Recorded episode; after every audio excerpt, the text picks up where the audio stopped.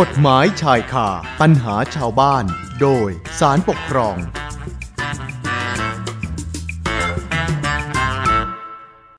ละค่ะเข้าสู่ช่วงเวลากฎหมายชายคาปัญหาชาวบ้าน โดยสารปกครองกันต่อนะคะ คุณฟังคะโดยทั่วไปเนี่ย เรื่องสัญญาซื้อขาย จะเกิดขึ้นได้ก็ต่อเมื่อ คู่สัญญาทั้งสองฝ่ายทำคำเสนอ และคำสนองถูกต้องตรงกันนะคือสัญญาซื้อขายจะเกิดขึ้นสมบูรณ์หรือไม่เนี่ย มันก็ขึ้นอยู่กับการส่งมอบทรัพย์ การชำระราคา การทำสัญญาเป็นหนังสือ การวางมัดจำ หรือว่าการชำระหนี้บางส่วน ซึ่งถ้าหากว่ามีการทำสัญญาซื้อขาย เป็นหนังสือไว้ ก็แน่นอนว่า สามารถใช้เป็นหลักฐานยืนยัน คู่กับคู่สัญญาได้ โดยเฉพาะการทำสัญญาซื้อขายกับหน่วยราชการ ก็จะต้องดำเนินการจะซื้อจัดจ้างให้ถูกต้องตาม ระเบียบ เพราะถ้าหากว่าไม่ทำตามระเบียบที่กำหนดไว้ ก็อาจจะเป็นเหตุให้หน่วยงานปฏิเสธ ที่จะจะชำระเงินค่าสินค้าก็ได้นะคะ อย่างเช่น คดีปกครองที่เราจะคุยกันในวันนี้เนี่ยก็เป็นกรณีที่ร้านค้าแห่งหนึ่ง ได้มีการตกลงซื้อขายผ้าห่มกันหนาว กับผู้บริหารสูงสุดของหน่วยราชการแห่งหนึ่ง แต่ว่าเป็นการตกลงกัน ด้วยวาจา ซึ่งกรณีแบบนี้เราจะถือว่าเป็นการตกลงซื้อขายที่ผิดระเบียบราชการหรือไม่ แล้วสัญญาซื้อขายด้วยวาจาแบบนี้ จะมีผลผูกพันให้หน่วยงานต้องชำระหนี้ค่าผ้าห่มกันหนาว หรือไม่อย่างไร ต้องหาคำตอบกันแล้วค่ะวันนี้แล้ววิทยากรของเราท่านผู้อำนวยการกลุ่มสนับสนุนวิชาการคดีปกครองสำนักวิจัยและวิชาการสำนักงานศาลปกครอง ดรอภิญญาแก้วกำเนิด มาแล้วนะเดี๋ยวพออท่านเล่ารายละเอียดให้ได้ฟังกันนะคะ สวัสดีค่ะพออค่ะค่ะ ค่ะ คุณสุนันท์ค่ะ แล้วก็สวัสดีคุณผู้ฟังทุกท่านค่ะ ค่ะพออคะสำหรับคดีที่เป็นข้อพิพาทในวันนี้เนี่ย มีความเป็นมายังไงล่ะคะพออค่ะปัญหาของข้อพิพาทในคดีนี้นะคะ มีจุดเริ่มต้นมาจากในช่วงเดือนธันวาคม พศ 2555 นะคะ ทางองค์การบริหารส่วนตำบลหรือที่เรียกว่าอบต แห่งหนึ่งเนี่ยนะคะ ก็ได้มีการจัดทำโครงการ จัดซื้อเครื่องนุ่งห่มกันหนาวให้แก่ผู้สูงอายุ ผู้พิการผู้ป่วยในตำบลนะคะ เพื่อบรรเทาความเดือดร้อน จากภัยหนาวที่เกิดขึ้น โดยผู้ดำรงตำแหน่งนายกอบตในขณะนั้นนะคะ ก็ได้อนุมัติโครงการ แล้วก็ได้โทรศัพท์ไปสั่งซื้อผ้าห่มกันหนาว จากผู้ฟ้องคดีซึ่งเป็นร้านค้าเนี่ยนะคะ ด้วยวาจาจำนวน 750ผืนรวมเป็นเงินหนึ่งแสนแปดหมื่นบาทนะคะ โดยตกลงกันว่าจะยังไม่ชำระเงินในทันทีนะคะแต่ว่าจะชำระค่าผ้าห่มกันหนาวให้กับผู้ฟ้องคดีภายในเดือนเมษายน 2556 นะคะ ก็ประมาณอีก 4 เดือนนะคะ เนื่องจากว่าจะต้องรอเงินงบประมาณก่อน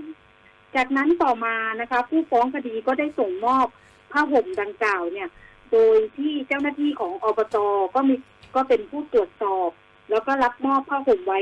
ในสภาพที่เรียบร้อยถูกต้องครบถ้วนนะคะ และอบตที่พิพาทก็ได้นำไปแจกจ่ายให้กับประชาชนในพื้นที่ตามโครงการที่จัดทำไว้เนี่ยเป็นที่เรียบร้อยแล้วทีนี้เมื่อถึงกำหนดเวลาชำระค่าผ้าห่มกันหนาวนะคะอบตกลับไม่ชำระเงินให้แก่ผู้ฟ้องคดี แล้วก็ได้ขอผัดผ่อนเรื่อยมานะคะเป็นเวลากว่าสองปี จนกระทั่งนายกอบตคนที่เป็นคนสั่งซื้อผ้าห่มจากผู้ฟ้องคดีเนี่ยนะคะ ก็ได้พ้นวาระการดำรงตำแหน่งไป แล้วก็มีอบนายกอบตคนใหม่ มาดำรงตำแหน่งแทน ตรงนี้เนี่ยผู้ฟ้องคดีเขาก็ได้ติดตามทวงถามให้ชำระเงินอีกครั้งหนึ่ง แต่ก็ยังไม่ได้รับการชำระเงินค่าผ้าห่มดังกล่าวค่ะคุณจุนันคะค่ะค่ะ แม่ฟังดูแล้วก็ต้องเรียกว่า ตามทวงหนี้กันจนจนเหนื่อยเลยนะคะ กับสองปีเนี่ยนะคะพออคะแล้วนายกอบตคนใหม่ ท่านให้เหตุผลไว้ยังไงบ้างคะในการผัดผ่อนที่ไม่ยอมชำระ ค่าผ้าห่มให้กับผู้ฟ้องคดีอะค่ะ ค่ะ นายกอบตคนใหม่นะคะ ได้ให้เหตุผลอย่างนี้ค่ะว่าเออจากการตรวจสอบข้อที่จริงแล้วเอ่อ ไม่พบเอกสารที่เกี่ยวข้องกับการซื้อขายพบเพียงเอกสารการจัดทำโครงการจัดซื้อเครื่องนุ่งห่มกันหนาวเท่านั้น และทางนายกท่านใหม่เนี่ยนะคะ ก็ยังเห็นอีกว่าการซื้อขายผ้าห่มในโครงการดังกล่าว ไม่ชอบด้วยระเบียบขั้นตอนการปฏิบัติของทางราชการ ตามระเบียบกระทรวงการคลัง ว่าด้วยเงินทดรองราชการเพื่อช่วยเหลือผู้ประสบภัยพิบัติกรณีฉุกเฉิน พศ 2546 ที่กำหนดให้การดำเนินโครงการดังกล่าว จะต้องเป็นกรณีที่มีภัยพิบัติเกิดขึ้นเท่านั้น ซึ่งก็ไม่ไม่พบเอกสารใด ๆนะคะ ที่แสดงชัดเจนว่าในพื้นที่ของอบตในช่วงเวลานั้น มีภัยพิบัติเกิดขึ้นจริงหรือไม่นะคะ นอกจากนี้เนี่ยทางนายกอบตท่านใหม่เนี่ยก็ยังอ้างอีกว่าลำพังเพียงข้อที่จริงจากผู้ฟ้องคดีที่บอกว่า ได้มีการส่งมอบผ้าห่มกันหนาวแล้ว แต่ไม่มีการจัดซื้อให้ถูกต้องตามระเบียบว่าด้วยการพัสดุและเป็นการส่งมอบผ้าห่มกันหนาว ให้แก่ผู้ที่ไม่มีอำนาจตรวจรับพัสดุ แล้วก็ไม่มีเอกสารหลักฐานในการสำรวจว่า มีผู้ใดบ้างที่เป็นผู้ประสบภัยในครั้งนี้นะคะ แล้วก็ในช่วงเวลาที่มีการจัดซื้อผ้าห่มก็ไม่สอดคล้องกับกรณีที่อ้างว่ามีภัยพิบัติเกิดขึ้น เนื่องจากว่า ได้มีการจัดซื้อภายหลังจากที่ภัยหนาวเนี่ยสิ้นสุดลงไปแล้วด้วยนะคะค่ะนายกอบตคนใหม่เนี่ยค่ะ จึงเห็นว่า เมื่อไม่มีภัยพิบัติเกิดขึ้นอบตจึงย่อมไม่มีอำนาจในการที่จะจัดทำโครงการดังกล่าว อีกทั้งในการจัดซื้อผ้าห่ม ก็ไม่ได้ดำเนินการจัดซื้อจัดจ้าง และเบิกจ่ายเงินให้ถูกต้องตามระเบียบแบบแผนของทางราชการ ย่อมเป็นการทำสัญญาซื้อขายผ้าห่มเอ่อ ที่เป็นการแสดงเจตนาที่ไม่ถูกต้องสมบูรณ์นะคะจึงไม่มีสมผูกพันอบต ที่จะต้องชำระเงินค่าจัดซื้อผ้าห่มดังกล่าวให้แก่ผู้ฟ้องคดีค่ะ ซึ่งตรงนี้นะคะ ผู้ฟ้องคดีก็เห็นว่า กรณีนี้เนี่ยเป็นคดีพิพาทเกี่ยวกับสัญญาทางปกครอง ผู้ฟ้องคดีเขาก็เลยนำคดีมาฟ้องต่อศาลปกครองนะคะ เพื่อขอให้ศาลมีคำพิพากษาหรือคำสั่งให้อบตที่พิพาท ซึ่งต่อมาเนี่ยก็เป็นผู้ถูกฟ้องคดีที่หนึ่งในคดีนี้ และนายกอบตนะคะผู้ถูกฟ้องคดีที่สองในคดีนี้เนี่ยเอ่อชำระเงินค่าผ้าห่มกันหนาวจำนวนหนึ่งแสนแปดหมื่นบาท พร้อมดอกเบี้ยอ่านับตั้งแต่เดือนพฤษภาคม 2556 นะคะ จนถึงจนถึงวันฟ้อง ก็เป็นเวลาอ่าระยะเวลาสองปีค่ะ คุณจุนันท์คะค่ะ คือฟังเหตุผลของนายกอบตคนใหม่แล้วเนี่ยหลายท่านก็อาจจะแอบหนักใจแทนผู้ฟ้องคดีเหมือนกันนะคะนะแล้วก็คงอยากจะทราบว่าเอ๊ะแล้วพอคดีมาถึงศาลปกครองเนี่ยนะคะศาลท่านมีความเห็นเกี่ยวกับการสั่งซื้อด้วยวาจาตามกรณีที่ว่านี้ยังไงบ้างคะผอค่ะประเด็นนี้นะคะศาลปกครองสูงสุดก็ได้พิจารณาข้อเท็จจริง แล้วก็พิเคราะห์แล้วก็เห็นว่า การที่ผู้ดำรงตำแหน่งนายกอบตในขณะนั้นนะคะ ซึ่งเป็นผู้ที่มีอำนาจออกคำสั่ง อนุญาต และอนุมัติเกี่ยวกับงานของราชการของอบตนะคะ ได้อนุมัติโครงการจัดซื้อเครื่องนุ่งห่มกันหนาว ให้แก่ผู้สูงอายุ ผู้พิการและผู้ป่วยในตำบลโดยตัวนายกอบตเองเนี่ย เป็นผู้ที่ได้โทรศัพท์ไปสั่งซื้อผ้าห่มกันหนาว จากผู้ฟ้องคดีจำนวน 750 ผืน รวมเป็นเงิน 180,000 บาทนะคะ และผู้ฟ้องคดีก็ได้ตอบตกลงที่จะส่งมอบผ้าห่มกันหนาวจำนวนดังกล่าว ให้แก่อบต ตรงนี้เนี่ยจึงเป็นกรณีที่นายกอบต อาศัยอำนาจตามกฎหมายเอ่อเข้าทำสัญญาซื้อขายเป็นการเสร็จเด็ดขาดกับผู้ฟ้องคดีแล้วนะคะ แม้จะไม่ปรากฏเอกสารหลักฐานสัญญาซื้อขาย ตามที่อบต กล่าวอ้างก็จริง แต่ก็ปรากฏข้อท็จจริงว่า ผู้ฟ้องคดีได้ปฏิบัติตามสัญญาตามหน้าที่ของผู้ขายโดยสุจริต โดยการส่งมอบผ้าห่มกันหนาว ตามจำนวนที่นายกอบตได้สั่งซื้อ ให้อบตอย่างครบถ้วนนะคะ แล้วก็มีเจ้าหน้าที่ของอบตเป็นผู้ตรวจรับ แล้วก็ลงรายชื่อประทับตาของอบตในใบส่งของใบแจ้งหนี้ของผู้ฟ้องคดีแล้ว ดังนั้น เมื่อได้มีการทำสัญญาซื้อขายผ้าห่มกันหนาวระหว่างอบตกับผู้ฟ้องคดีกันจริงนะคะ โดยไม่ปรากฏเหตุที่จะทำให้สัญญาดังกล่าวเนี่ยตกเป็นโมฆะและผู้ฟ้องคดีก็ได้ส่งมอบผ้าห่มกันหนาวตามสัญญาซื้อขายแล้วด้วยนะคะ ก็เป็นการชำระหนี้ทั้งหมด ตามสัญญาจนครบถ้วน สัญญาซื้อขายดังกล่าว ย่อมมีผลผูกพันอบตที่เป็นผู้ถูกฟ้องคดีที่หนึ่งในฐานะผู้ซื้อนะคะ ก็จะต้อง ใช้ราคาผ้าห่มผ้าห่มตามสัญญาซื้อขายให้แก่ผู้ฟ้องคดีซึ่งเป็นผู้ขาย ตรงนี้เนี่ยเป็นกรณีที่กำหนดไว้ในมาตรา 486 แห่งประมวลกฎหมายแพ่งและพาณิชย์นะคะ ที่บัญญัติเอาไว้ว่าผู้ซื้อจำต้องรับมอบทรัพย์สินที่ตนได้รับซื้อ และ ต้องใช้ราคาตามข้อสัญญาซื้อขายค่ะคุณสุนันท์คะค่ะ อย่างนี้ก็แสดงว่าอบตก็น่าจะต้องชำระเงินให้กับผู้ที่เขาขายผ้าห่มให้อย่างนั้นใช่ไหมคะค่ะใช่แล้วค่ะคุณสุนันท์คะเอ่อโดยคดีนี้นะคะ มีข้อเที่จริงปรากฏว่า สัญญาซื้อขายดังกล่าว เป็นสัญญาต่างตอบแทนที่ไม่ได้กำหนดระยะเวลาชำระหนี้เอาไว้หนี้ในส่วนของการชำระราคา จึงเป็นจึงถึงกำหนดแล้วนะคะ ตั้งแต่วันทำสัญญาเมื่อผู้ฟ้องคดีได้ชำระหนี้ในส่วนของตนเองแล้ว ก็คือผู้ฟ้องคดีเนี่ยได้ส่งมอบผ้าห่มกันหนาว ให้แก่อบตตามจำนวนที่สั่งซื้อ โดยถูกต้องครบถ้วนอบตซึ่งเป็นฝ่ายผู้ซื้อเนี่ยนะคะ ก็มีหน้าที่ที่จะต้องชำระหนี้ตอบแทน โดยการชำระราคาค่าผ้าห่มกันหนาว ให้แก่ผู้ฟ้องคดี ตามจำนวนที่ตกลงกันไว้ เป็นเงินจำนวนหนึ่งแสนแปดหมื่นบาทนะคะ และคดีนี้ในส่วนของดอกการคำนวณดอกเบี้ยนะคะ แม้ว่าจะไม่ปรากฏข้อที่จริงว่าผู้ฟ้องคดีได้ทวงถามให้ชำระหนี้เมื่อใด แต่การที่ผู้ฟ้องคดีเขานำคดีมาฟ้องต่อศาลตรงนี้ก็ย่อมถือได้ว่าเป็นการบอกกล่าวทวงถามให้ชำระหนี้แล้ว แล้วก็ถือว่าอบตผิดนัดชำระหนี้นับตั้งแต่วันที่ผู้ฟ้องคดีเขามาฟ้องคดีต่อศาล ทีนี้เมื่อผู้ฟ้องคดีเนี่ยมีคำขอ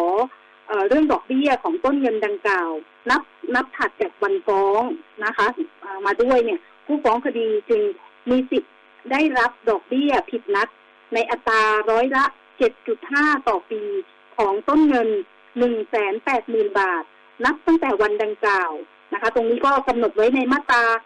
204 วรรคหนึ่งประกอบกับมาตรา 224 แห่งประมวลกฎหมายแพ่งและและพาณิชย์นะคะ ซึ่งเป็นตัวกฎหมายที่ใช้บังคับอยู่ในขณะนั้นนะคะเออตรงนี้นะคะเออขออนุญาตเรียนเพิ่มเติมว่า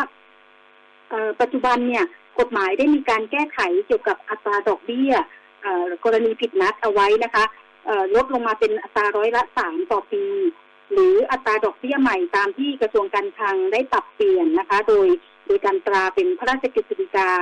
บวกกับอัตรา เพิ่มร้อยละสองต่อปีนะคะ แต่ว่าอัตราดอกเบี้ยใหม่ที่กำหนดเนี่ยนะคะ มีผลใช้บังคับตั้งแต่วันที่ 11 เมษายน 2564 ดังนั้นในกรณีของผู้ฟ้องคดีนะคะ ซึ่งเกิดขึ้นก่อนปี 2564 เนี่ยศาลปกครองสูงสุดจึงได้กำหนดดอกเบี้ยผิดนัดในอัตราเดิมนะคะ คืออัตราร้อยละ 7.5 ต่อปีค่ะคุณผู้ค่ะชมคะค่ะพอคะแล้วแล้วในส่วนของประเด็นที่บอกว่าการจัดซื้อผ้าห่มมันไม่ถูกต้องตามระเบียบราชการเนี่ย แสดงว่าตรงเนี้ยไม่มีผลที่จะเอามาปฏิเสธนะเอามาเป็นข้ออ้างในการไม่ชำระหนี้อย่างนั้นใช่ไหมคะเอ่อสำหรับประเด็นที่นายกอบตในขณะนั้นนะคะเอ่อดำเนินการจัดซื้อโดยไม่ถูกต้องตามระเบียบราชการนั้นนะคะเอ่อศาลปกครองเห็นว่าเอ่อ หากการกระทำดังกล่าวนะคะ ได้ทำให้อบต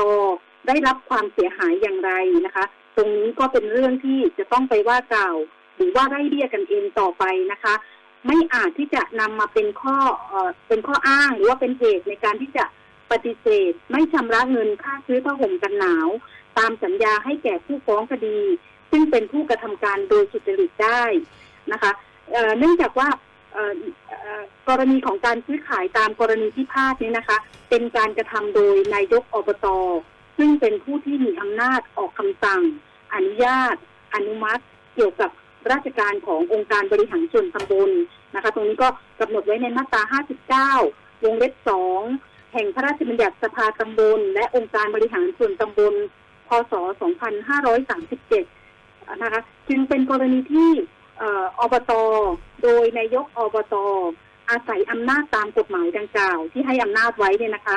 ได้เข้าทำสัญญาซื้อขายเสร็จเด็ดขาดกับผู้ฟ้องคดีนั่นเองนะคะ ตรงนี้ก็นำมานำมานำมาเป็นเหตุอ้างไม่ได้ เพราะว่าได้ปฏิบัติการตามกฎหมายโดยโดยถูกต้องแล้วนะคะค่ะสรุปแล้วว่าสรุปแล้วคดีนี้เนี่ย